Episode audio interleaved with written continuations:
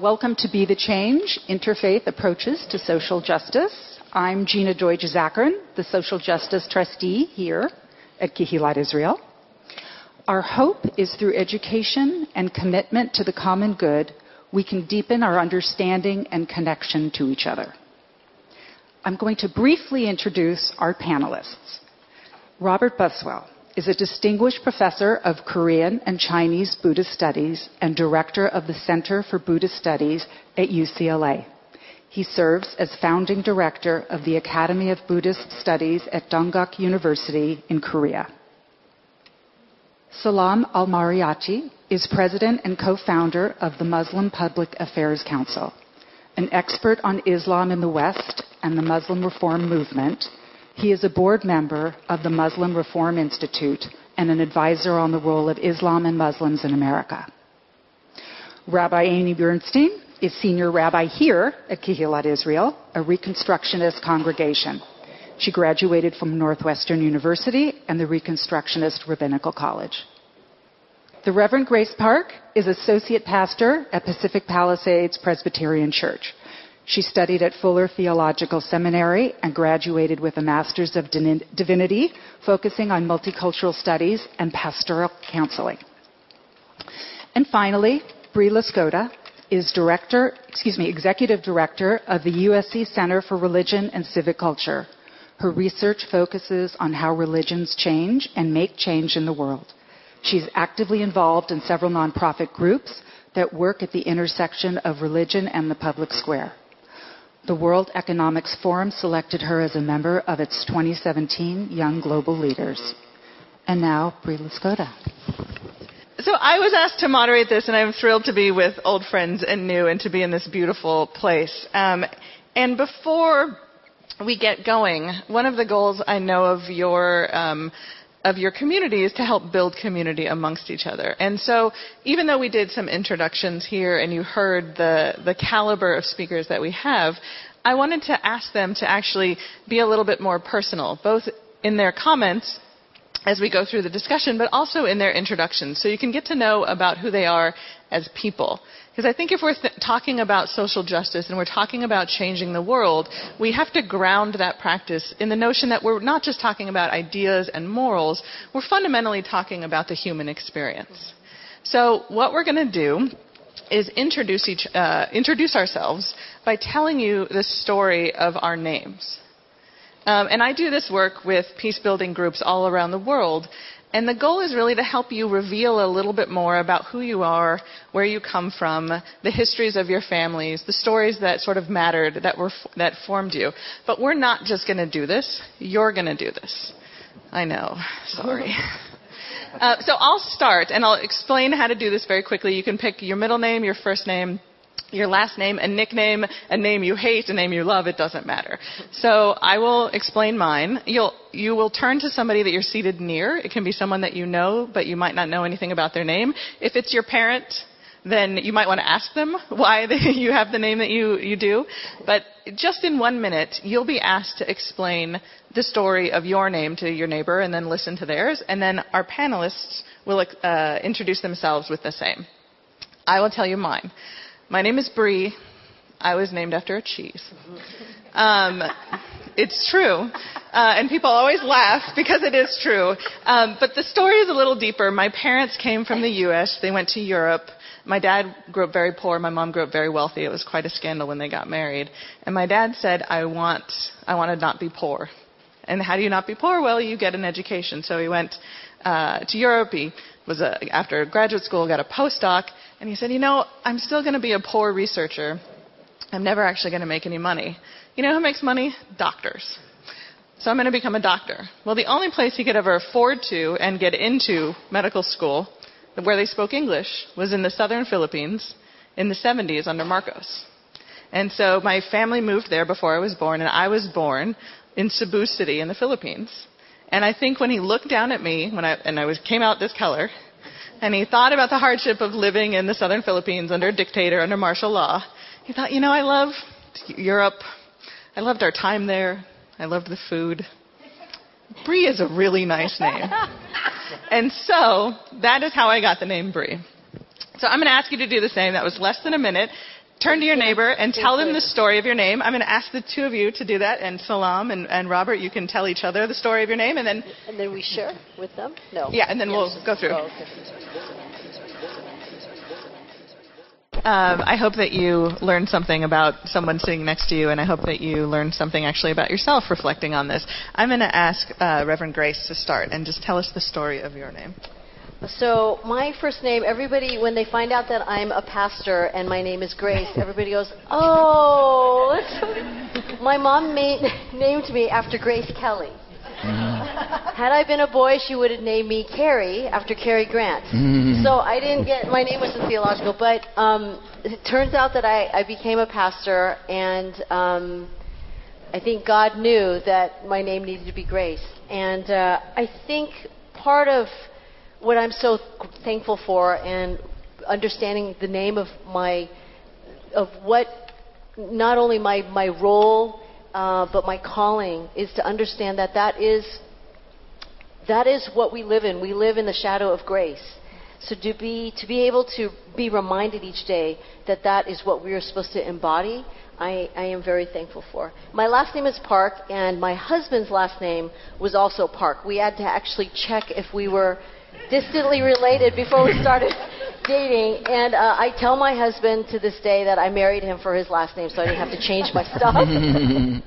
so that's me. Excellent, thank you. But Rabbi it's Amy. interesting because grace means hesed in, in Hebrew, which is loving kindness um, and unmerited love. And so I feel like we that's. need to have this conversation. Chain. Hain? Hain. Oh, okay. We have to have another. Okay. Um, so Amy Rose Bernstein is my uh, name. Uh, I always say that um, actually Amy Rose Bernstein never got born. I assumed her identity. I'm adopted. Uh, and so there's a part of me that felt for a very long time that Amy Rose Bernstein was somebody who didn't get born, whose identity I kind of stole. Um, Bernstein is my family name. Uh, it, it, carries a lot of Jewish history in that. I was just telling Grace, uh, my great great great grandmother stole in Russia a passport off a visiting American Jew whose name was Bernstein and gave it to her son who was about to be impressed into the Tsar's army, as Jews and other poor people were, uh, for a lifetime of service. And she said, Get out you have to get out. So he went through Ellis Island under Bernstein. So of course he wasn't going to say that's not really me, right? So we so we are now Bernsteins, but it's stolen. When people say, "Are you related to the Bernsteins of?" I'm like, "Nope." you didn't even let me finish. We're not related to the Bernsteins from anywhere because mm. we stole it. Uh, and uh, Rose, I was named after my great great grand, my great grandmother, my grandfather's mother. Uh, in our tradition, in Jewish tradition, you name after the most recently deceased relative. In Ashkenazi, Eastern European Jewish tradition, to keep their name alive in the people Israel. So that was Rose Bernstein. My parents thought that was cruel in 1965 to do to a child to name her Rose Bernstein. So they wanted a short, secular first name. Um, my mother was in the hospital having um, gynecological surgery of some kind when my birth mother went into labor. And so my father told my mother, finally, after a night of my uh, birth mother going into false labor over and over and over, finally in the morning, my father, with this haggard expression, my mother thought she was dying of cancer because he was coming with horrible news from the way he looked. And uh, he said, We have a daughter. Uh, and on the radio was playing Once in Love with Amy, Always in Love with Amy. And so I am Amy Rose Goldstein. How am I supposed to top that? so, yeah, I'm not going to try. Uh, my name is Salam Al Marayati. So, Salam, as probably many of you know, means peace, like shalom. And uh, it, it is a common um, word, not so much a common name. You don't find too many Salams. Uh, you find a lot of Ahmeds, Muhammads, uh, Mahmouds uh, in, in, our, in our community. Um, and actually, there are times when you wouldn't say salam because it's an attribute of God. Uh, a person would actually be named Abdul Salam, which means the servant of God, servant of the of, of uh, the one of peace. So um, that's my name, and my last name is Al Marayati, and uh, it comes from a family. I was told uh, Marayati Maraya means mirror, so apparently my family had a tradition of making mirrors. Um, or so, so it's said. Um, um, my family actually fled persecution from Iraq in '63, so we don't have, I don't have that much connection with uh, my family in, in Iraq because I've lived here uh, most of my life. Uh, but whenever I go up to Muslims and I say, you say Assalamu alaikum, right? And so they say, Wa alaikum assalam. Uh, peace be unto you, uh, and unto you be peace. And then they ask me, so what's your name? I say salam, and they go, wa alaikum salam. Now what's your name? That's about as much. So this is the Muslim who's on first. Yeah, the Muslim who's on first. That that version of who's on first. Well, that's kind of hard to top, too, actually. well, my name is Robert Buswell. I'm a junior, so I was, of course, a Bobby, which I hated throughout much of my life until I was finally able to progress to being Bob, which I liked even less. Unfortunately, I uh, decided to leave the U.S. to become a Buddhist monk when I was 19, and I got progressively other sorts of names over the course of the years. I was first ordained in Thailand and was given the name Rochano, which means something like luminosity or radiance, which I quite liked actually as a name. Um, eventually, I went to Hong Kong for a year and then to Korea for five years. And in Korea, I was reordained, given another name that was that was uh, He Myung, uh, This would be like the brightness of wisdom. And I thought, that's a great name. That's really something to aspire to. Mm. Uh, when I came back to the U.S. then and decided that my real calling was as a scholar, I thought, well, I can't be Him Young here. That seems a little strange. Uh, people think I'm Hare Krishna or something. So I decided to go back to the name Robert which I had never used before, but uh, I thought, well, that's actually kind of a nice name. And turned out that Robert also means like shining brightness, too. So I thought, well, okay, so there's some, some continuity there, and that's something kind of maybe worth living up to. So I'm not sure there's much brightness left, but at least it's still something to, to aspire towards.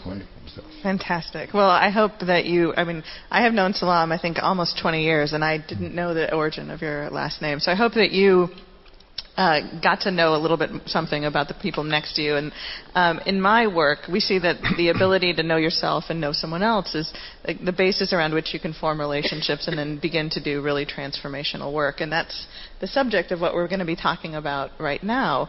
Um, the things that ground the social justice work of particular religious traditions and the way in which they show up in the world, and then what what happens in the world as a result.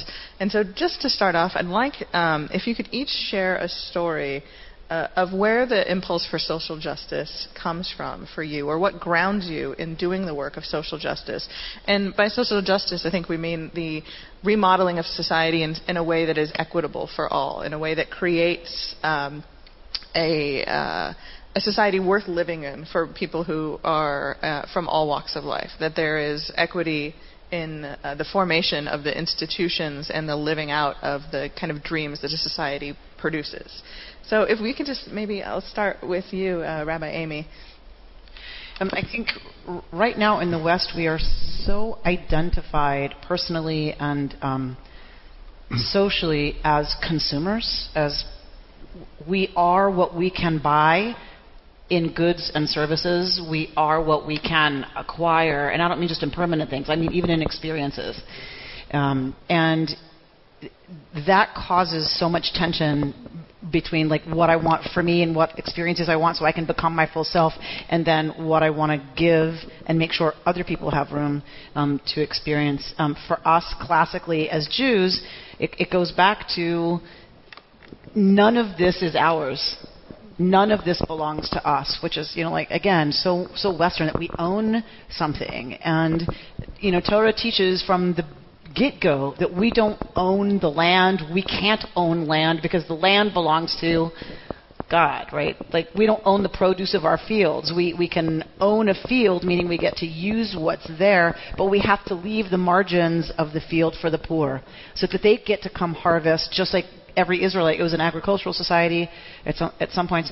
Um, and so people came to harvest. That was what you did. That was the economy of the time. And Torah says you don't ever get to own all the way to the margins because it never has belonged to you. You get to use it. You get to benefit from it if you do so responsibly. Uh, and all of it can never belong to you it belongs to itself. It belongs to God. And so, kind of that, that's a starting place of we we don't get to own it all. We we must take care of everybody. It's not an option for me to have 100% and somebody to have nothing. It's just not an option. Salam it sort of relates to the Muslim, the Islamic notion of amana, right, of, of entrustment. Mm-hmm. Is that what comes to mind for you when you think of social justice, or how does how is social justice framed in Islam? Uh, I think uh, justice is uh, in, in, in the Quran in at least 20, uh, 20 verses uh, that you, you can name. And the idea of justice comes from actually Tawheed, which is the belief in one God. Uh, the unity of God determines that you have to believe in the unity of the human family and of human equality. Um, and so when we say La ilaha illallah, there is no God but the one God, that really means that I am not going to submit to any other man or any other power. I believe that God is the all powerful, more powerful than anything I see in His creation. Um, and so it, it is part uh, of the being that you uh, pursue justice. And the Quran refers to it uh, in so many ways. For example, it says, uh, O you who believe, you have been made to establish equity. Qist is the Arabic word. Um, and you, have to be, you will be witnesses to God even if you have to testify against yourself or your parents or your family. Uh, and in another uh, verse, uh, Surah 16, verse 90, it says, God has commanded justice. Adl here, legal justice, uh, whereas qist was equity. But God has commanded justice and the doing of what is good and generosity. Um, and He shuns uh, that was, which is shameful uh, and ira- irrational and oppressive. Uh, so, and then the verse ends. So remind yourselves of these points um, as an admonition from God. So it, it is it is imbued in in our culture, and even as, you know before I was religious, when I was going to UCLA, um, I was a biochemistry major, uh, but my extracurricular activities involved being uh, uh, in solidarity with the people of El Salvador, CISPES, um, and following uh, events in the Muslim world. And at that time, it was the Islamic Revolution in Iran, which uh, was the first nonviolent revolution in the region um, and toppling a dictator. before all these other dictators like Ceausescu or the one in the Philippines was was toppled. And so it was a it was a, an exciting time. And I was also following um, uh, events at my mosque because I was president of the youth group. So I was one of those rare people that my extracurricular activities became my career. And um, I didn't obviously I didn't pursue biochemistry. I I, I do this work now. Um, and then the last thing I, I just want to say about uh, about uh, justice is that it, it, we believe that every human being was breathed with a spirit from, God, from the Creator, from God. And so within us is that godly spirit. And so we do have a moral compass. And as Amy says, we, we also believe that nothing is, is ours, that those who give, give from what God has, has given them.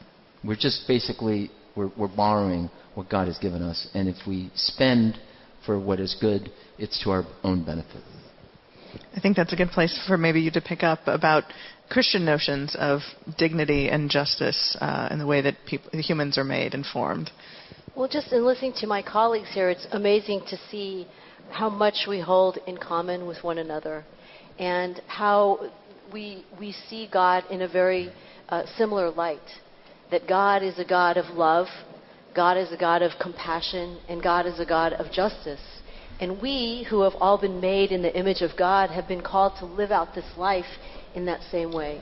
For those of us who are Christians, we are we consider ourselves to, to we're called Christians because we are little Christs. We are to model ourselves after Christ who came, and his entire mission on this planet was the idea of self-sacrifice, of putting this world before his own needs.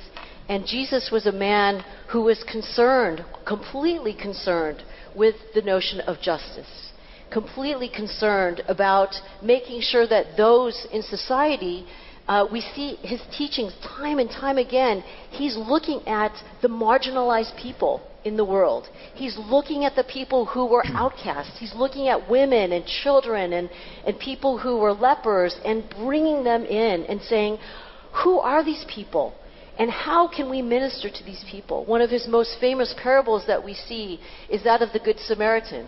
What is the story? The story is of a man who is walking through dangerous territory and, at the cost and expense of his own life, comes and ministers to this person at great cost to him, at great sacrifice to him. And this is, Jesus is saying, this is what we're supposed to model our life to and with. And we're supposed to look at what it means to not think of ourselves first, but to serve other and others. And this is what Jesus modeled for us. And this is um, what he's saying. This is our God. Our God is a God of compassion. Our God is a God who brings everybody in. Our God is a God who's calling everybody into the tent and saying, we all belong together. And so I think, you know, it rings true for, for what my, my brother and sister are saying here as well.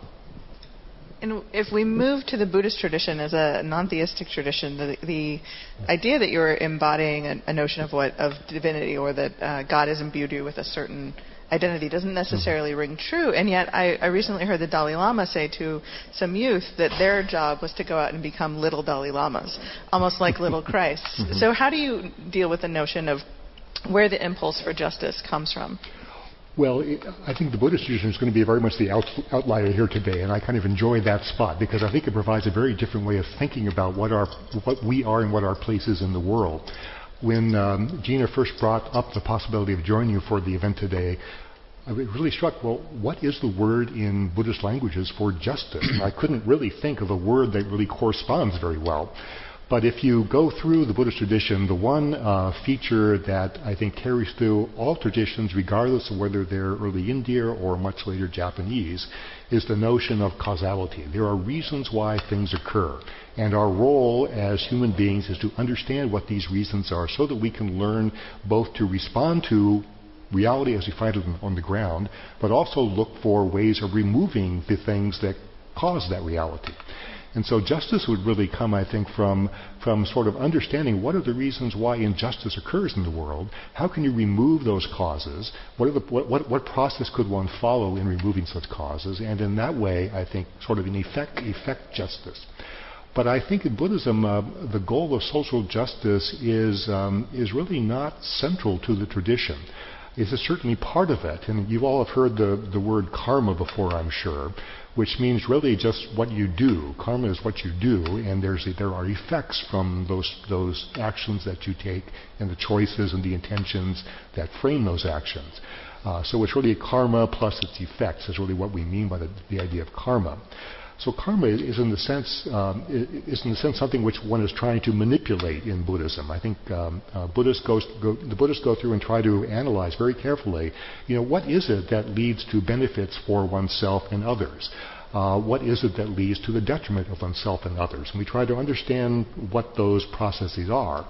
But the real goal is to find a way out of the whole cycle that sustains those processes. And um, thus, rather than justice, I think liberation is more really the goal of Buddhism. And liberation means uh, finding a way out of this cycle of justice and injustice, where we um, constantly are defining ourselves in terms of, um, of these um, causally based products, in a sense. So, so I think it leads to, leads to a very different way of thinking about what, what we do as, as human beings and why we're doing it.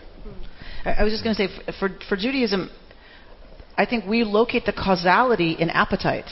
Mm-hmm. Right? As human beings, we have an appetite. We have, we want. We want to eat. We want to enjoy eating. We want to have sex. We want to enjoy sex. We want to, we, we have appetites. And so the whole concept of mitzvah, of, you know, of obligation, uh, is about saying, okay, we're gonna, we're gonna accept upon ourselves the obligation to rein in our appetites mm-hmm. because it is one of the causes of suffering. Like mm-hmm. one of the causes of injustice is our greed. Mm-hmm but I have to have some acquisitive desire or I wouldn't put myself forward to work hard to achieve, right? So um, we wouldn't have children if we, in some paradigms, uh, if we didn't have sex a certain kind. So um, there's nothing bad about appetite. Appetite is, a, is just a part of what it means to be human. It's about whether or not we can accept that our ethical, moral, spiritual sensibilities be brought to bear on those appetites so that we can enjoy them fully within the range of what's permitted and not permitted with a consciousness of not wanting to cause suffering out of the um, out of the fulfillment of my own um, appetite. But, but wouldn't appetite in, inevitably involve suffering because those appetites are going to be constantly changing inevitably, and so the things that we that we are aspiring to, that, that we're seeking, uh, whether it's justice, whether it's children, whether it's occupations, those things are going to change. And yes, believe me, having children is suffering. yes, I will not deny that for a moment. There's also such glory in the changing nature of it all. If one can embrace the fact that it's not going to stay the same, and that's, of course, the source, and I know in Buddhist teaching, the source of so much of our suffering is that it's not going to stay the same, right? It's going to change. Um, but if we can embrace that, then, I mean, I, I like that I enjoy my meals, right? I, I like it that I have an appetite. I like it that I then get to satisfy that appetite, and then the struggle is always, how do I not grasp for more, right? And that's the teaching about limits. Um, it, just listening to what you were saying, Sensing in terms of how you felt like you were a little bit of an outlier. Um, I don't know. I see that there's some th- there's some similarity in the sense that I think that we would all agree that justice on a daily basis and transformation in all of our lives, those things, justice and transformation, all of the change, those are all born out in very small things in our lives every day, right? In daily movement, in the daily things that we do, we see change come come about through very small actions.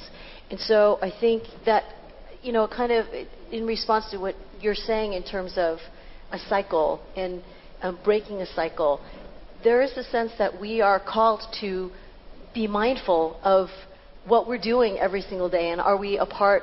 You know, you're you're saying you're, you're, you, your terminology cycle, but in terms of transformational change, how are we moving toward this concept, this huge concept of justice?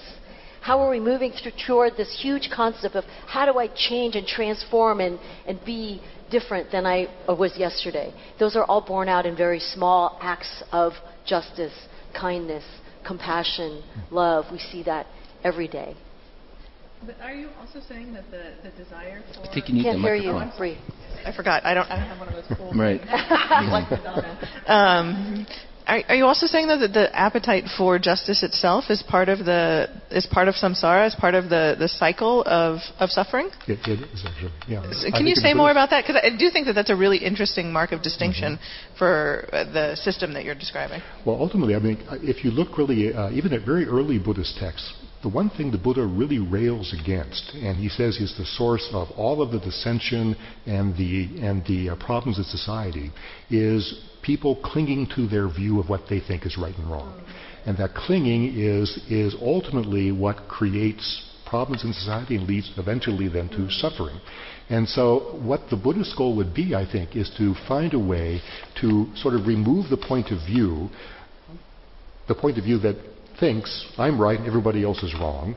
And by doing that, one is going to be able to have a much more expansive sense of what, what true justice actually is. So if you try to impose your sense of what you think is right or wrong, or justice or injustice on others, inevitably you're, you're, you're creating this cycle that's going to lead to still further injustice, I think, actually. So the ultimate goal would be to find a way to let go of all views and to try to, you know, the Buddhists always talk about non-self, and you'll see this term, you know, all throughout the tradition. But what they really are, are, are meaning by that is not that there is no self, but that you kind of remove the sense of a fixed point of view, the point of view that thinks I'm right and therefore others must be wrong. It's very interesting that you're saying. I'm sorry. Oh, go ahead. It's Go ahead. just I was just shown the other day a picture of two people looking at the number six on the ground, and one was standing above it, one was standing below it, and the caption underneath it said, "Just because you are right does not mean that I am wrong." And you know, that's, it's very interesting for us to think, especially because we all come from different points of faith, um, and we have very different uh, things that we hold strong as the foundation of our faith. Right. Um, it's very interesting to think about in that light. Salam.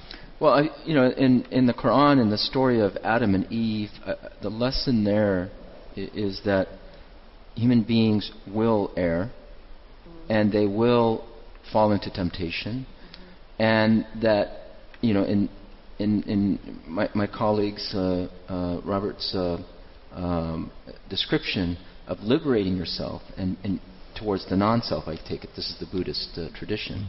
Mm-hmm. To me, that is actually the uh, the word jihad, which has been misinterpreted, misconstrued, distorted to mean holy war. The, the, the prophet said the greatest struggle is the inner struggle. It, it is the inner jihad. It's that jihad against my base impulses and base desires. And to liberate myself from that, so I'm, I'm in command of those desires, that is true freedom. Uh, and that is liberation. Um, and, and so the, the, the constant struggle is to abstain from that which is evil. And that's why I believe that we have in our religion and in, in many other traditions the, the uh, instrument of fasting as a way to cleanse oneself and to remove yourself from that which is only material to actually beginning to nourish the soul because your soul is starving throughout the year by constantly jumping into that temptation and that and this temptation and just feeding yourself materialistically, there has to be that balance between the material and the spiritual. And your soul is, is, is starving for that kind of nurturing as well. What I heard Robert saying is, is what we talked about when we talked about putting this panel together on some degree, when we were exploring it together, is talking about over identification with a point of view. Like that, that that a certain way of looking at things becomes my identity mm-hmm. rather than the issue that we're talking about. That is a serious, serious problem in all of the many complicated conversations that this world needs to be having right now about really important stuff. Is that we've, we've made certain things our identity rather than an issue for us to have a conversation about. Because once it's my identity, I somehow have to compromise the stuff that's most basic to me to hear you and affirm that you're right. If you say it's a six, but I'm standing on the other side, right? So I'm wrong. If it's a zero sum game, and this is what we also talked about, if it's a zero sum game, then it's either a six or a nine.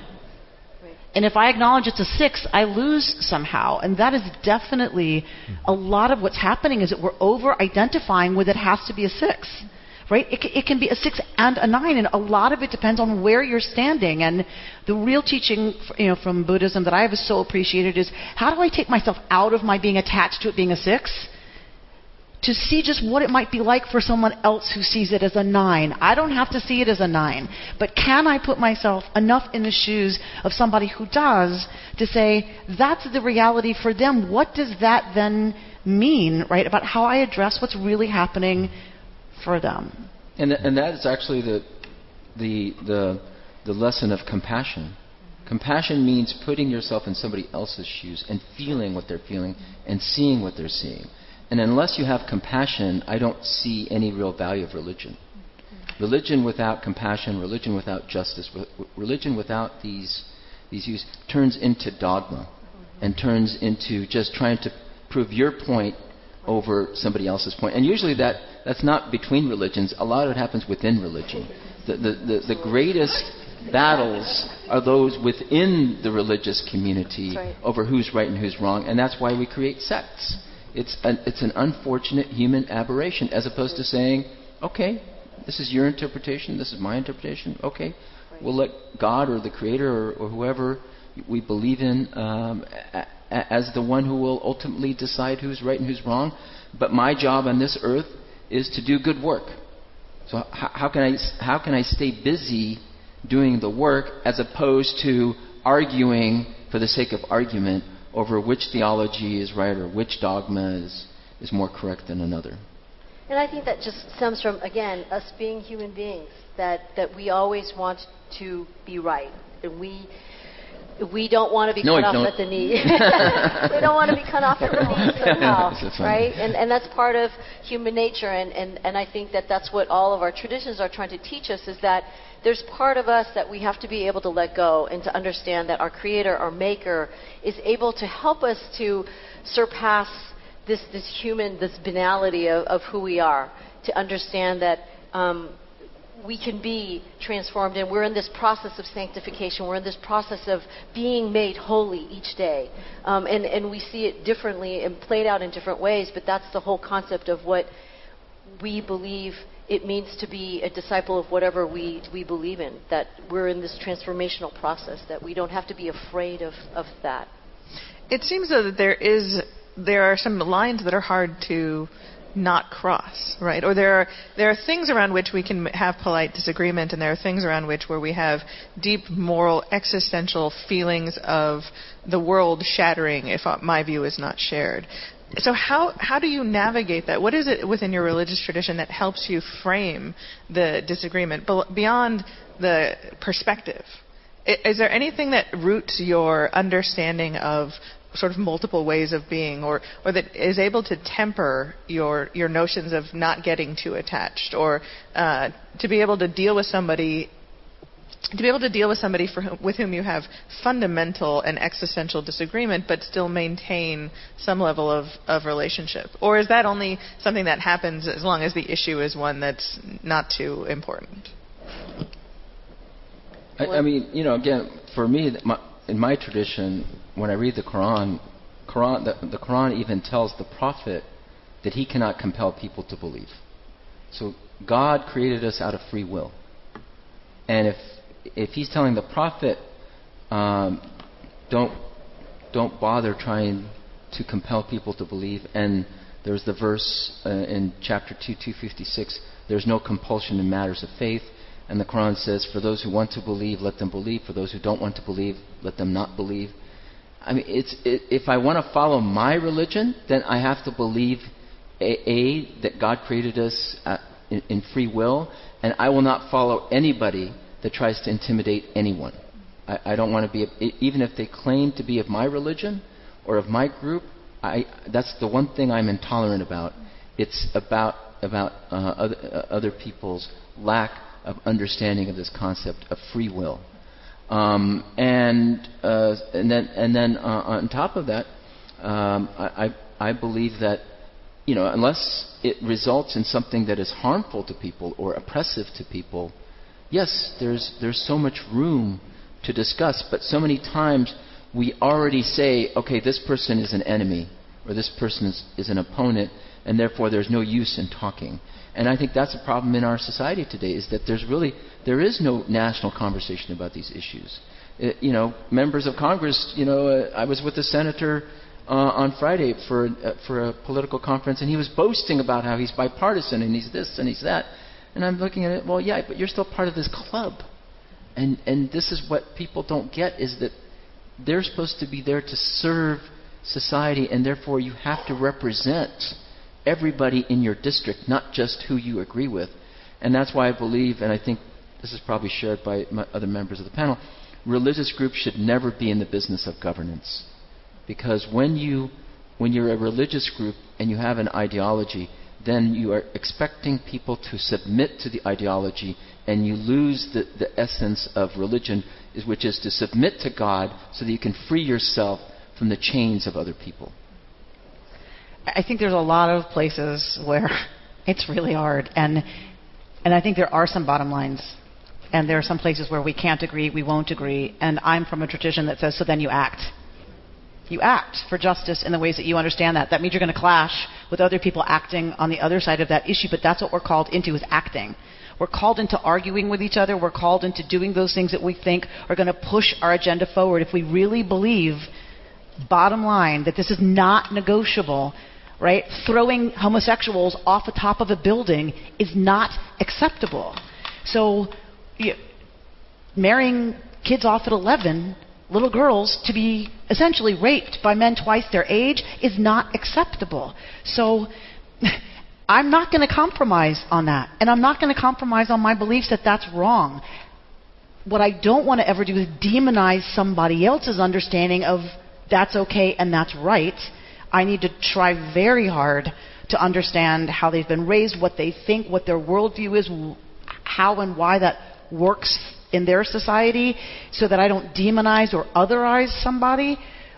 But my progressive Jewish tradition calls me into acting in every way I can to further what sometimes is an agenda that's very different from somebody else's. That's called the political process. That's called social action. That's called protest. That's called getting arrested if you need to. Um, But I don't think the, I don't think we're talking about two different things. I think Yeah. I don't think they're mutually exclusive. I mean, I could Right. Sit in the room.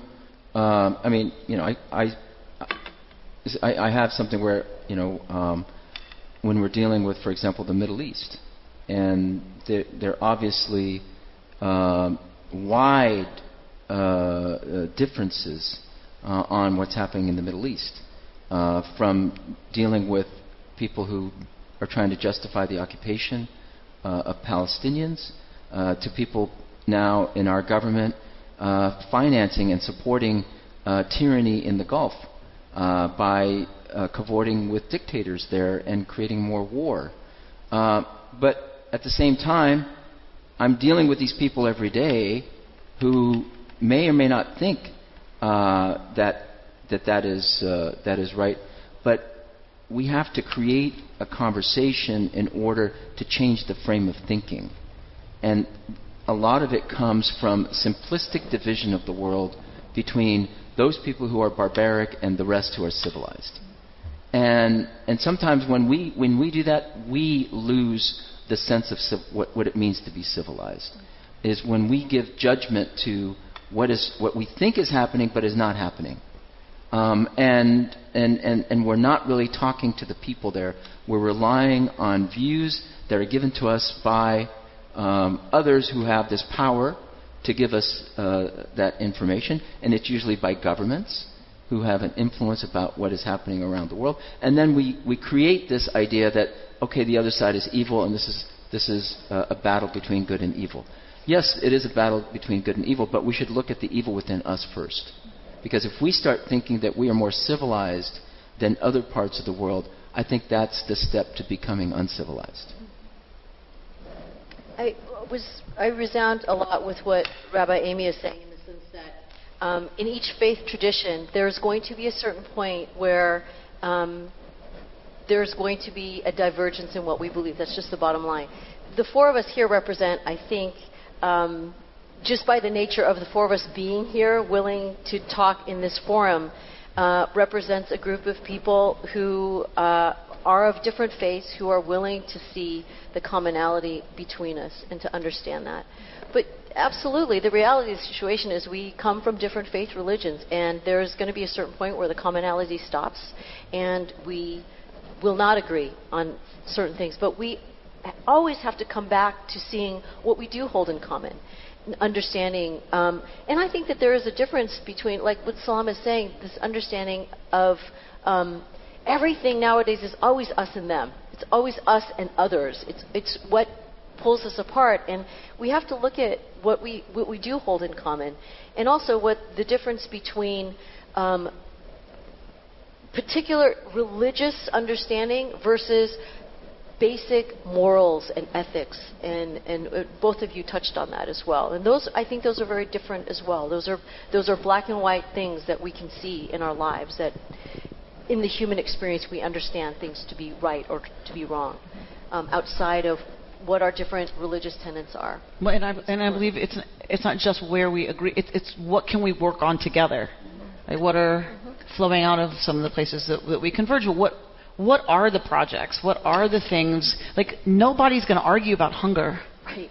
Like nobody's going Right. to argue about getting clean water to children in this world, Right. or educating girls, or, or- homeless. I mean, right. who's going to argue that? Right. So I mean, I feel like if we can just start working on the stuff that we can work on together, I, I don't, I'm not. I, the differences are what they are. The bottom lines Yeah. where they diverge are what they are, and they're gonna Exactly. they're gonna be what they are. But it, but we have no excuse for not starting to to work together and put a little way more time and attention and focus and, and resources towards what we all agree are. I don't. I don't think we're. I, my my problem is, I don't even think we're talking enough to understand how to work together. right. I think people take their positions, and then you know, uh, like Grace said, it's us versus them. It's good against evil. It's this very simplistic view of the world uh, that, that we don't, and we end up not really helping the people that we claim that we're trying to help. Whether it's the 11-year-old child, you know, who's suffering from being raped uh, and, and being gi- given off to families uh, because they're poor, uh, or the homosexual, or the or the religious minorities, or, or the people suffering uh, from uh, occupation. Or, there's so many things that we can do. I don't see the religious communities having enough conversation, at least not at the national level. Maybe my local synagogue and my local mosque and my local church, yes, we get together and we, we basically commiserate uh, over the situation. Uh, but is is the Islamic Society of North America and the United Jewish Appeal, or you know, I'm just coming up with names, but you know what I mean? Are are these national organizations? Are they having a conversation about social justice and what we can do together on these issues? I don't see it. Well, and I, and think, I think that's a shame. I think what's interesting about that is, so when I first started doing this work, it was about 20 years ago, and to sit with someone who was different from you was seen as a default good. Right? It was it was accepted and thought as sort of inherently powerful that people who were different would come together and have a conversation. And what I've noticed over the course of the last two decades is that's been treated with a default level of suspicion. So when now now so when the Islamic Society of North America and the American Jewish Committee get together, right. there is there and they do get together. There is a, a sense that that itself is a problem, rather than that the quality of the discussion that is being had is sort of habituating us of learning how to be together in a way that we might have lost over the last couple of decades. And I, I wonder if that's just what I see from my perspective, or if you're noticing something similar. I would agree with that. Oh yeah, absolutely. And Yeah. I, you know, I think immediately the Islamic side of North America gets attacked by, you know, those who are, um, um, I don't know how to. D- you, you know who I'm talking about. Just and uh, as I'm sure the same in the in the Jewish community that Absolutely. the American Jewish community would get criticized. What are you doing with the other side? What are you doing with them? Uh, these are radicals. These are the people that are causing the suffering of our people, and so on and so forth. And I, but I, I'm sure it's in every tradition. You have to sit down with the other. You have to humanize the other. In the Quran, it says, "Good and evil are not equal. Repel evil with that which is good." So the one with whom there's enmity becomes as if he is your closest and warmest friend. So yes, there it, there needs to be a process of social transformation from enmity to friendship. God knows Islam has enough enemies. We don't need any more enemies. So we need to start talking about building friendships, even if I agree with you only 10%. Well, Okay. let's work on the 10% and make it 20%. That's right. But, but to say, well, these people disagree with us on this and that, it's very dogmatic. But unfortunately, that simplistic view, that black and white, like in politics, that's what resonates in social media, especially. So it becomes very toxic. So that when I do want to sit down with somebody uh, from the American Jewish Committee or from uh, uh, other other groups, I'm accused of betraying the community. And and the, by the same token, when J Street invites Muslims, they're attacked as well. Uh, that they're betraying uh, the cause there. But, well, I, I just really agree with what Amy is saying in terms of we can talk till we're blue in the face. But I think that what we all carry in all our different faith traditions is that that's why we believe. We don't just believe for ourselves, to hold it in ourselves. We believe in order to take action in some way, no matter what that action looks like. For a Buddhist monk, that action might look very differently. For a Jewish person, that might look. For all of us, it will look different. But that is the point of why we we believe what we believe. Each one of us as humans, we have to believe something. We cling on to something that we believe in order for us to take action in some way in our lives. So, what will then this conversation take? Where will it take us to? Um, and what does it mean to actually be in this process of, of walking together? Um, Micah 6 8 tells us, What has God called you to do, human? Mortal, what has God called you to do? It is to to love justice, to love mercy, and to walk humbly with our God. What does that mean then? To do those three things. What action are you going to take? That's what we're all asked to do in our own faith traditions. What, how can we walk? And so for Christians, we're walking in the path that Christ set for us. We're modeling sacrificial love, um, sacrificial actions. What, what does that mean? And each of our faith traditions um, call us to take action in some way. I'm wondering actually what you're feeling uh, particularly called towards right now. Uh, it seems as though, in, in many ways, the world is uh, undone in so many places. Um, is there something that you're feeling particularly compelled to take action on, either because of the scope of the problem or the scope of the opportunity to make um, some impact on it? Maybe I'll start with you, Professor.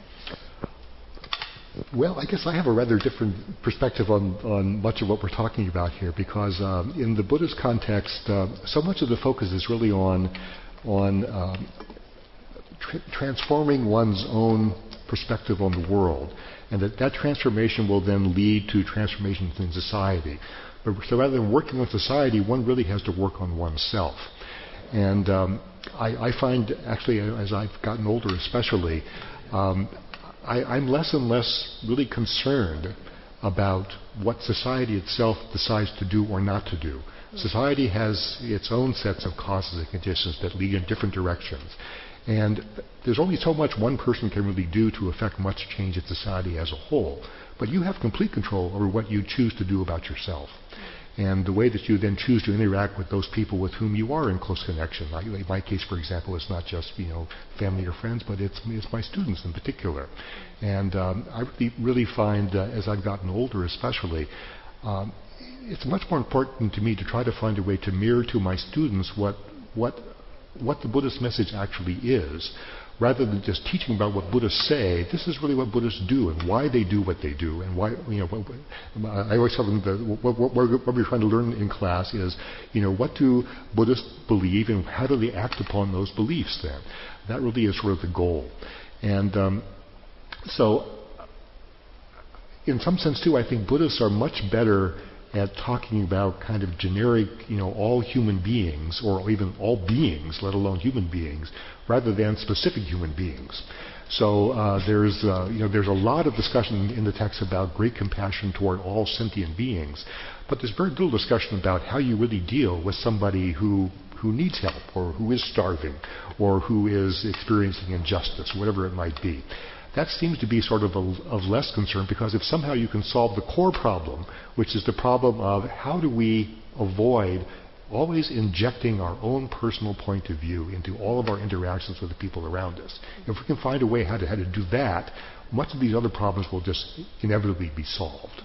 And um, so I, I, guess what I'm trying to do nowadays is just try to be a better human being and try to. Uh, I mean, I, I had this very nice email from a student uh, yesterday who I don't remember remember at all but um, he wrote to me and he said, you know, it was just, I just wanted you to know how I really appreciated the kindness you showed me. And I'm going to try to do that myself in my own life. And I really wish I could remember what I did for, for this man. but I, yeah. you know, I think that's just sort of the goal. I see, just try to be that way with everybody as best I can, even I can't remember what I did in particular. Well, I, I agree. I mean, you, you can only do what, what's available to you, but there are so many opportunities that come before you every day, whether it's helping a student or helping a neighbor, uh, uh, helping somebody find a job, um, helping somebody find sanctuary, uh, helping somebody avoid homelessness in, in, Los Angeles, helping somebody with their problems with the police. Uh, these are opportunities before us that we can we can work on here. It doesn't need major political conventions uh, or, or, religious conventions, for that matter, to determine how to go forward, how to move forward. For example, we had a, a family. Um, I worked in Highland Park, and there was this man. It was it was written up, written up in the L.A. Times, made a lot of news. Romulo, who dropped his daughter off uh, at a school called Avance um, in Highland Park, and he was picked up by ICE, and and he was going to be deported. And we worked with the with the school uh, to reverse that, and the school itself really did most of the work. We just showed our support for it. But we found out later that there was a Muslim family suffering the same thing. It was a chemistry professor in Kansas. Uh, his name uh, is Jamal. And he was uh, picked up by ICE and was ready to be sent to Pakistan. And we intervened with uh, the same school. And uh, there was a coalition that was put together. And it, it, it Eh, I'm not sure if we caused it, but we did something about it, and eventually uh, the man was released back to his family. And if the if there are little things that we should do, if if if Amy or Grace or Robert tell me, can you sign here for helping uh, a family? That's the least I could do. I do it. Uh, is that going to change, the, you know, reverse the injustice of the world? Probably not. But if if all of us do what, whatever little we can do, and it builds, then it eventually will make an impact. if we if we came together and talked about the problem of homelessness and how we're we're shoving homeless people, um, you know, near the the riverbank in in Los Angeles, and how they're it's becoming more and more crowded, and it's becoming uh, uncivilized.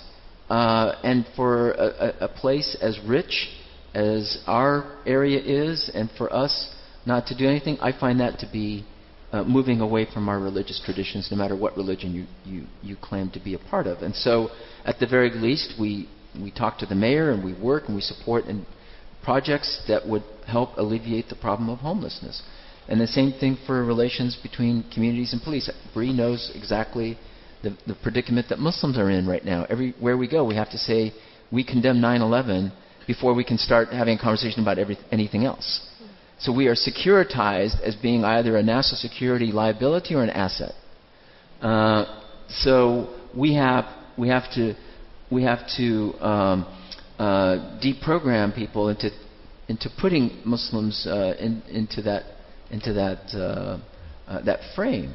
But at the same time, Muslims can't isolate themselves more and more from society because then we create a problem of ghettoization of Muslims in Western society, like they're suffering in Europe. And we cannot afford to do that either. So we have to, as American Muslims, even, even though we may not like the situation in the post 9 11 era, and it was out of our control, it had nothing to do with us, we have to address the problems that the other person is seeing when they believe that Muslims are not condemning terrorism uh, even though we condemn it uh, anytime it, it pops up. And we, we, we come up with uh, almost uh, a thousand, a list of a thousand times when uh, you, you find uh, a thousand Muslim organizations condemning that incident. So it's, it, is a, it is a daily struggle. There's no, there's no one right way to go about it. But the bottom line is, whatever little you can do, you should do. So I heard you ask something about what are we particularly excited about, um, or on fire about, and or is there something that because of its timeliness, you know, because there's some hope for it.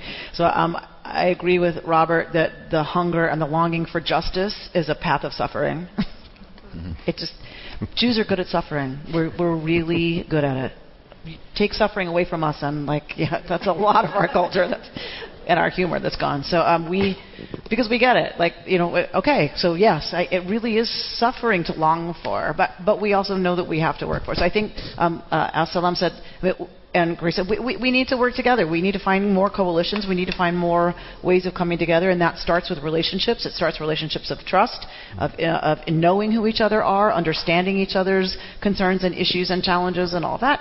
Two things that I feel right now. One, because of its timeliness, um, critically is the environment.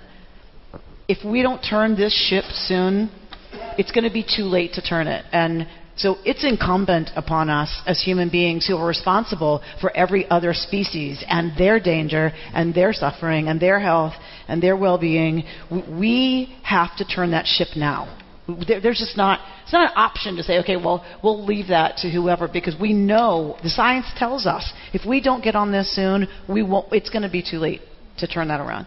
Um, the other one I feel um, somewhat hopeful about is, is the education of girls and women. Um, that we know that when we educate girls and we educate women and we give them access to making a living, then all boats rise. It, it is one of the answers to poverty in so many places uh, is educating half the population to be able to contribute. Um, how many how many solutions are in the minds and hearts and spirits of little girls who are not given an education, who could cure who knows what, or um, help solve you know, these world's pro- this world's problems. So um, I'm feeling particularly hopeful that we see the impact right away of educating uh, girls and women, and, and I'm very hopeful about what it means if we really take that on.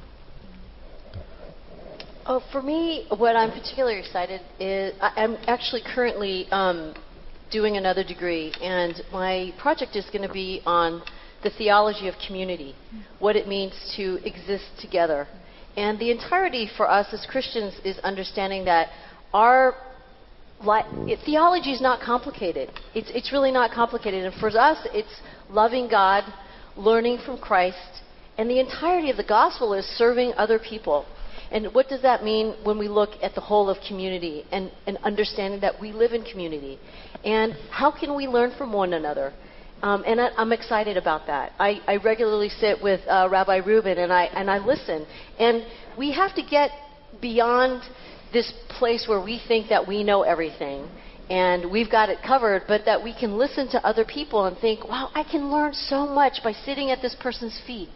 And I might not agree with everything, but at least I can learn and understand a little bit more outside of me and, and this and, and what this is. And so thereby then we can make changes, little changes that are incrementally, they could be small, but every one of us have heard that story about that little boy that's walking along the beach. It's a really favorite pastor story that everybody tells. Little girl. There's a little, there's a little child walking on a beach, and this this old person comes up and says, you know, this this kid is is tossing starfish back into the beach, and this this old person comes and says, "What are you doing?" You know, and they're, "Oh, I'm I'm picking up a starfish and I'm throwing it back in the ocean." And the old person says that you're wasting your time. You are not making a difference. Look at all the millions of the starfish that are sitting on the sand. And he picks up another starfish and he throws it back in the ocean. Says, "I made a difference to that one." and and that's what life is about, right? You made a difference to one student in your life, and that one student is going to make a difference in someone else's life. And so that's how we elicit change in this world. And and so for me, what I'm excited about is the understanding the theology of what it means to be in community, but also a hospitable community. And how can we learn from one another's differences and, and grow from that and transform from that? Thank you. Uh, this has been just incredibly dynamic and insightful. So thank you all. We're going to open it up for questions. Uh, and I sometimes people are confused about questions because uh, they they end with a question mark, not an exclamation. Um, I know that this is a, an audience that knows what a, a, question actually is, and so we will ask you to keep your questions to actual questions, um, keep them short, uh, and allow our respondents here time to respond fully.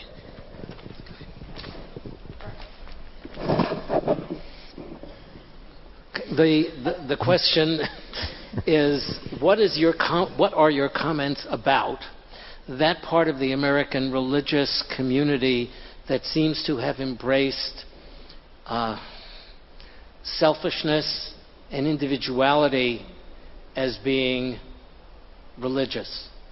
Uh, we have a significant part of the American religious community that now is siding against health care against helping the poor, at least society helping the poor.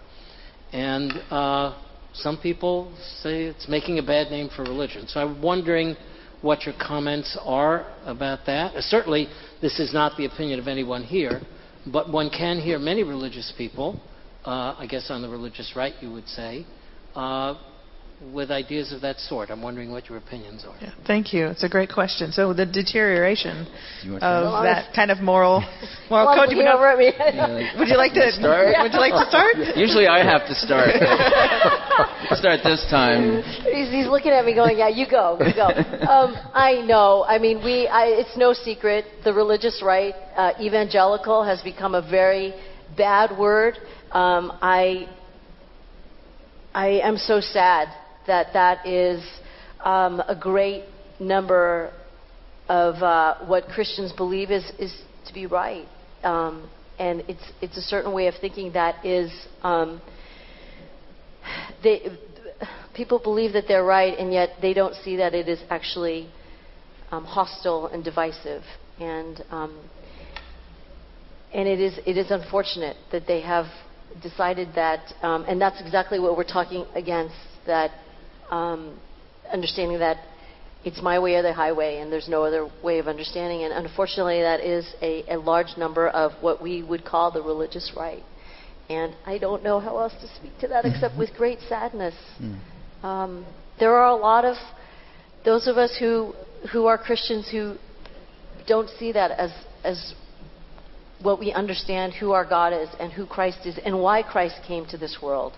Um, Christ is, a, is a, was a man of, of compassion and concerned about social equality and concerned about those that are in the margins. And so I, I don't know. It makes me very, very sad to, to see that. Yeah. And I think that that's a big reason why young people are leaving Mm-hmm. uh, this kind of space, not this particular synagogue. It's a great synagogue, as far as I can tell. Uh, but in general, they're, they're leaving religion uh, because they don't feel that religious groups are authentic. We preach about our prophets as helping the oppressed and the dispossessed and the untouchables, but do we really practice that? Uh, and I think because of that selfishness that you talked about, uh, that, that when groups are only looking for a very narrow uh, aspect of, may not even have to do anything with religion, but what they want to achieve politically, uh, and then they they uh, they affiliate with uh, po- politicians who don't care about religion and are just using them because they have large numbers. Uh, I think this is the worst thing we can do for religion. It creates that you know religion is not just attacked from the outside; it's distorted from within. Uh, and religious nationalism is the worst evil, in my opinion, against religion, not secularism. And you find religious nationalism not just here uh, among evangelicals or the religious right. Obviously, you find them in, in the Middle East. You have religious nationalists in Iran, religious nationalists uh, who are trying to influence governments in Afghanistan and Saudi Arabia and Egypt. You have religious nationalists who are trying to influence the Israeli government, who are, are not thinking about religious values, but they're thinking about a dogma. And whatever it takes to get their political objective, it, then to them, I, I don't believe that they're acting within the principles of religion that we are espousing uh, of compassion, of justice, of human dignity. Uh, if that were the case, um, then you know obviously we wouldn't have that problem of religion. So Bishop John Shelby Spong said um, he was no longer gonna call everything religion. That if it was bad religion, he wasn't gonna call that religion. Right? That religion's about lining up with the principles of compassion and loving kindness and, and and and and all the arguments that it means when we need to you know come up against policy and what does that mean? What do we support? politically in terms of policy from our own um, spiritual, ethical, moral perspectives that we're supposed to clash about that. We're Jews. Like debate is a sport for us, right? We're we're supposed to be clashing l'shem shamayim for the sake of heaven to get us to a better decision. But that should all be l'shem shamayim with respect for the other. In this case, I just say it's bad religion, and people can pick religious language to back anything they want to. So I say, fine, that's fine. They get to do that. That's okay It's bad religion. And so we're just going to need to be loud and strong and clear about here's what our religious principles call us into standing for, which is health care for everybody. That there's a bottom line which, below which no child in this country or anywhere in the world, if we had that influence, hallelujah, it should only be, right, that no child should fall behind, b- below a certain level of, of poverty. And uh, it's just stuff we can stand for proudly. And if folks want to have a different view, uh, okay. And I think it's also important to acknowledge that even though the uh, religious right is a powerful group, numerically they're still smaller than the rest of us together. If we had ban- if we could band together, we would outnumber them. But we have, I think, because of the trust deficit, as as uh, Amy was referring to, uh, between religious groups, we we're still not able to break those barriers uh, among ourselves, and that is creating also that that sense that they're more powerful, uh, and therefore we, we, we tend to just resign ourselves to that group having its way uh, in, in, in, its, in its political objectives. I, I just want to add, because this is something that my center has studied quite extensively, that there is a growing group of younger evangelicals. We've called them purple evangelicals. They are also calling themselves progressive evangelicals, who are trying to um, trying to force a different conversation with the same sort of theological grounding, but with a different politics. We're studying it not from the perspective of our alignment with them, but from the phenomenon of its social science, why it's happening. And so there, I think there was just an AP piece on red letter Christianity and a red letter Christians uh, convening. So if you actually want to see that when we talk about internal dynamism within Mhm. religious groups, Yeah.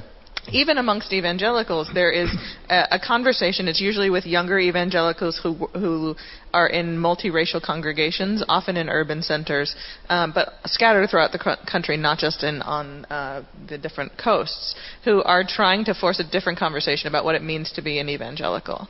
Um, and so it's not. It is by no means a majority, but it is an interesting trend that we have been tracking and watching in the AP. Uh, if you just Google the AP story on Red Letter Christianity, you can see more about that um, emergent phenomenon.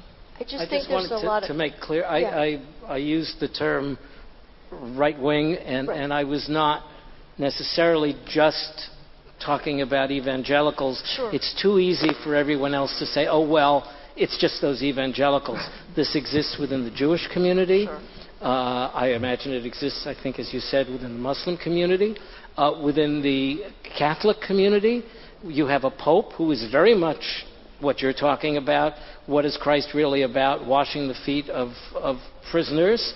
And you have people within the Catholic Church uh, who feel we've got a communist pope.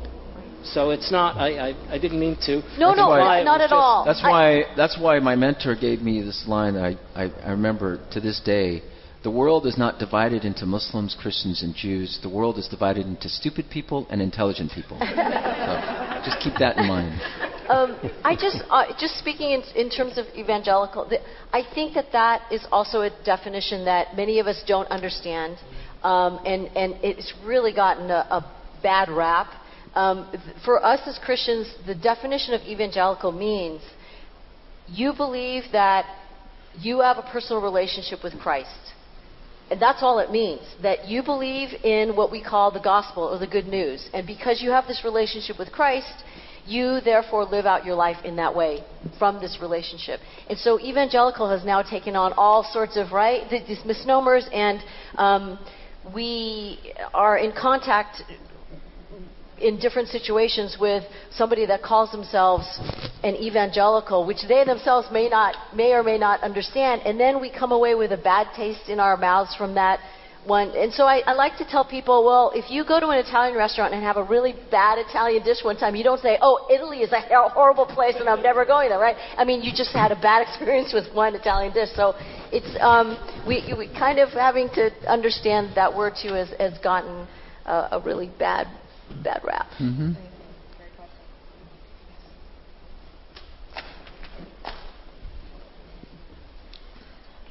Um, I was wondering for each of you, as representatives of your respective religions or theologies, uh, what methods you found effective when other people want to talk to you about some of these challenging topics, whether within your own religion or across religion or no religion involved, um, that we can all take away in our own lives as we encounter these ideas. Well, I haven't spoken for a while, so maybe I'll start off then. I mean, as I said, in, in, Buddhism, one of the real motive forces behind a lot of the religious practice is, is this expression of compassion. The, the motive for, for desiring liberation is to is it it evolves out of this, this compassion that one feels either for individual human beings or really for all, all living creatures ultimately. But what's interesting when you, when you look at the discussions about where compassion comes from in Buddhism, there's a very famous uh, Tibetan uh, teacher named Tsong- Tsongkhapa in the 14th century who sets up this very elaborate um, uh, meditation on compassion. Uh, where you first of all begin by recognizing that you've been reborn many times, you've had, you've therefore have had an, essentially an infinite number of mothers in the past. Uh, that all the people around you may have very well been your mother you recollect the kind of compassion your, your mother showed, showed you in this lifetime and how therefore you want to repay that kindness to her. And since that same kindness that she has shown to you, you want to repay now, has been lived out for essentially an infinite number of lifetimes with all the people around you, you want to repay the kindness that all these people around you have shown you. And that's what sort of motivates your drive for liberation to be able to help these people. But if you go back in Tsongkhapa's work and try to source out how does the desire for compassion arise in the first place? It arises out of a place of equanimity. Mm. And I think that's a really interesting way of thinking about compassion, that it really has to start off on a basis not that you are trying to help another person or you're, you're trying to either stop hatred, or trying to improve loving kindness, uh, trying to build justice or stop injustice. You're trying to remain equanimous throughout all of this. And it's only on the basis of equanimity that you can really build, I think, a kind of compassion that can really have an effect because it means you can be as compassionate for somebody that you might hate as, as well as for somebody that you love. Mm-hmm. And um, so I, I, I would just add, I think that idea of, of, of, of starting with equanimity is, um, is really an important stage that I think uh, we in the West don't often, I think, quite, quite understand what that, what that could mean. I think that was beautifully said. Uh, I, I, would actually recommend one book. Um, it's a book written by uh, the FBI's former chief negotiator, which is a very funny thing to think about when it comes to political and religious disagreement.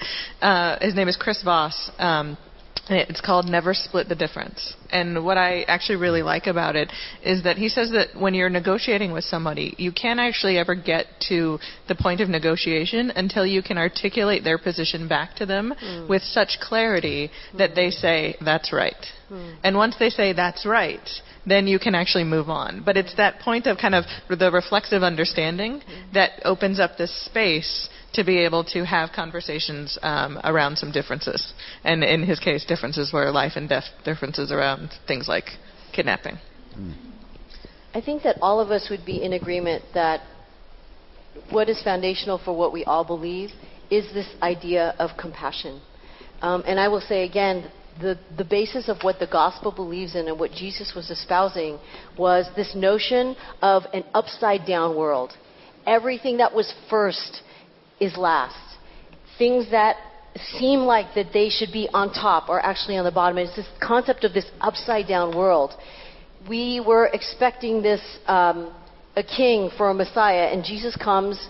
He's a little baby born in Bethlehem to no, nobody parents. It's this concept of everything that you expect in this world that you think is supposed to be the way it is, it really isn't. And that's the way that we're supposed to be living out our lives. this idea of servanthood and compassion and equality and bringing in the marginalized. That's, that's how we're supposed to be living. Um, not this understanding of a consumer world of getting as much as we can and climbing to the top and being the most powerful and having the highest status. And that's part of our human nature, our humanness. And what Christ is teaching us is that's not what it's all about. That's not what, at the end of our lives, that's not what's going to matter. What's going to matter is all the stuff that we didn't think about. The, the, the people that couldn't help themselves, the people that were powerless, the people that were not equipped, the people that didn't feel like they had justice in their lives. That is all going to come in the end. And, and, and I think that's very similar to what we all believe in this, this notion of, of compassion and action in our compassion. I go to Elu v'Elu. Elu v'Elu, divrei Elohim chaim. These words and these words are the words of the living God, right? And they're, by the way, diametrically opposed. Those words, right? It's so Jewish, right? Like, um, for me, it's about how do I remember Elu, like mine, I get, or right, the words of the living God, but the Elu, right? And those are the words of the. How do we hold it? It's someone else's truth, someone else's experience, someone else's way of seeing the world that's very different from mine. How do I hold that in a way that allows me to deal with them as a human being, as a spiritual being having a human experience, and to deal with them with the respect, right? That, that we can we can still disagree and need to work on different policies or different issues or different whatevers, but without demonizing each other. And I think that's where we're so stuck, right? Is in it's this zero sum mentality of if I'm right, it means you're wrong. If it's a six, it can't possibly be a nine. And um, so, and I'm not saying that's easy, and I'm not saying that that I think I'm ever going to be terribly successful at it, but but I but I believe the work is to try, right? Is to constantly reframe conversations, and it doesn't mean because I, you're right that I somehow am then wrong. And the other part of that is lo bashamayim that uh, in Deuteronomy it says it's not in the heavens, it's not across the ocean from that it's too far for you, it's not up on some mountain that you can't reach it, right? It's not in heaven, it, right? That it's too far from you, it's close to you, the very thing is in your mouth. And the rabbis take that in the Talmud, and there's an argument, a halachic argument, if the halach is by me, let a carob tree fly by the window, and the carob tree flies by the window. And then the rabbi said, but the majority says no if the halacha, the law is not going to go that way. And then the rabbi says, if the law is according to me, let this river switch directions. And the river switches directions, and the majority still says, sorry, like that's not that's not our opinion about how this needs to go. And so um, a voice from heaven comes and says, no, this this rabbi's right. This is the correct opinion. And and the gathering says back to the voice from heaven, lo bashamayim he. You've said it's not in heaven. It's here. The decision is here, and we have to own the responsibility for the decisions. We can't look somewhere else for it, and we have to understand that it is our responsibility, to the best of our abilities, is to truly argue for what, we believe is right to have happen next, in whatever context that is, uh, recognizing that there's a minority or there's different people who disagree with that, and um, and that's a hard, it's a hard reality, but that's that's the call, I think. If I could just add that I think that one of the the greatest problems that human beings face um, in pursuing the truth, it's not what other people say or do or don't do. It's what I am not able to see. And when I am so um, entangled in victimhood, that prevents me from seeing what the other side is mm. seeing. If it's only about me, if it's only about my people, and I get the calls every day. My dad calls me. Do you see what happened in uh, uh, the Palestinians? Do you see what happened to the Iraqis? See what happened to the Syrians? And I'm sure you get the call, same kind of calls. Um, and, and and it's not to say that my dad is into victimhood, but it's an example of if that's all we care about, a, we're not going to help the people that we, that, who are suffering right now. Because we need everybody to understand the problem before the situation is going to be changed. It's not 1% of the American public is Muslim. It's not the, the, the American Muslim community that's going to go and solve all the problems. It's about how we can frame the, conversation for other Americans to see why these issues are important. But the greater problem, the, the worst problem is when you have the sense of entitlement that because you believe something is happening, then you are entitled to some kind of service or some kind of correction or something. It, this is disconnected from reality, and you lose the sense of social responsibility or even personal responsibility. You start blaming everybody else. You blame the media, you blame the government, you blame this group or that group. And then that prevents you from understanding the total picture of what is happening around us, and it prevents you from really seeking something that would help the people that you're trying to uh, trying to help in the first place. I, I was in, in, Israel listening to Tal Becker, who, who said um, exactly this: when we're over-attached to the victim-villain narrative, then right. that narrative and that identity becomes more important than anything else you're having a conversation about. And so, if I'm attached to being the victim, right, then then it stops me from being able to actually discuss the issue because the issue is my identity right. being caught up in being the victim, right? And and if that gets challenged, then I get existentially pushed and then then we can't have a conversation about the actual issues, right? And so that is a huge problem. And I think we as religious leaders, that we as community leaders, we as educators and teachers and people who hold a huge common, uh, hold, a big public space and, and have the stage often and have the microphone often, we are we are the carriers of the narrative, we are the like the guardians of the narratives of our people and it is on us as leaders to turn down the volume on the victim villain over identification with those roles that stops any kind of real conversation or understanding of the other. And I think we need to take that responsibility way more seriously um, to, to really be the guardians of those narratives and turn down that volume. Thank you. Hello, uh, I enjoyed your talk. Um, uh, this is sort of an ethical question. Um, I know we talked, I heard about compassion and kindness and helping other people. Uh, but when one does it, it could be with friends or it could be with family. But if it's not uh, appreciated, when uh, do we have to like hold back and say, well, we tried or we didn't get anywhere? So isn't there like a time frame that we should give, um, especially family, that we should uh, let them know that we're trying to help them? But sometime in other people's eyes, they don't see it as we're trying to be nice and helpful. They see it in a, in a different context. And I was just wondering, if, do you have any comment about that? Yeah, what are the ethics? What are the limitations that you can impose on your attempts to to make a difference in someone's life? And if they don't see it, when does it become coercive or problematic? Yeah. No, I think everyone has their their own karmic propensities in a sense, and uh, um, all we can do is, is, really mirror and model for them what, what we are trying to be ourselves, what, what the, the, the highest aspirations we have for ourselves. And uh, there will be some people who will not have any interest in that. And we can't force them to have interest if they don't have interest. Uh, they have to kind of find their own way. And uh, um, I think the Buddhists treat uh, the whole issue of conversion sort of similarly. You know, you're not trying to convert people; you're trying to simply mirror. And if people are ready to have, if they if they're interested in what, what you're talking about, then you can talk with them. But if not, then you know you say, well, good luck to you, and move on.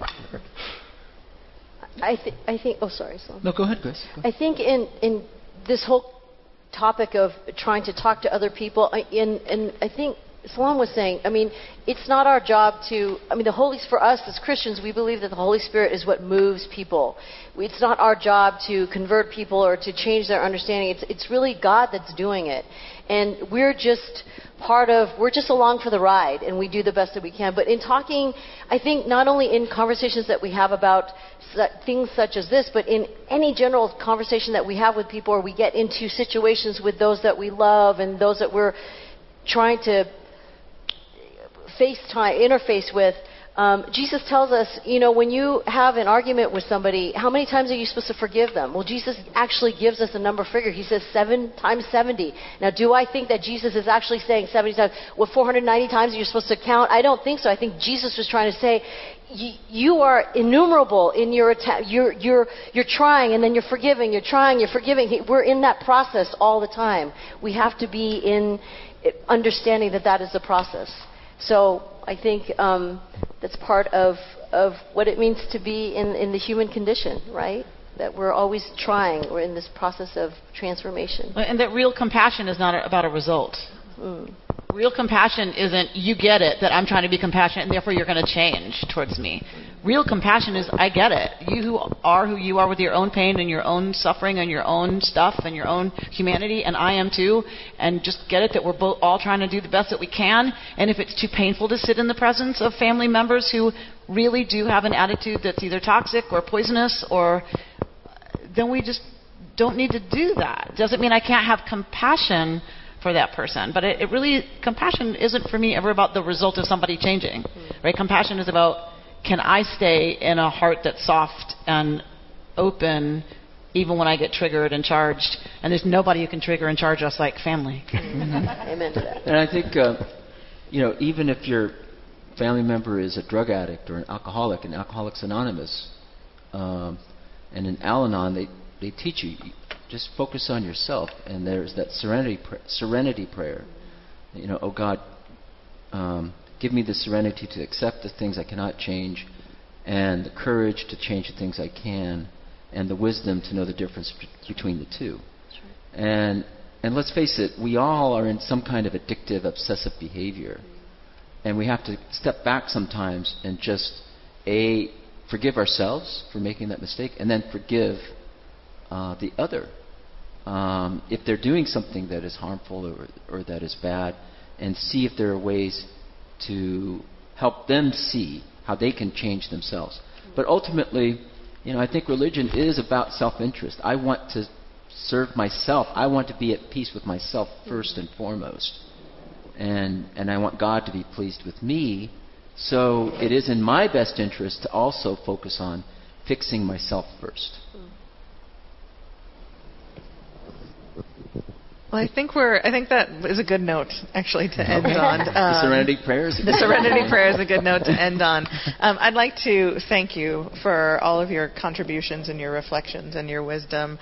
Um, I, whenever I'm in a Jewish space, I'm reminded of Pirkei Avot that ours is not to desist from the task, nor is it to see it finished, and that we have, I think, pushed ourselves along in the path to understanding justice and understanding the richness of how to be together.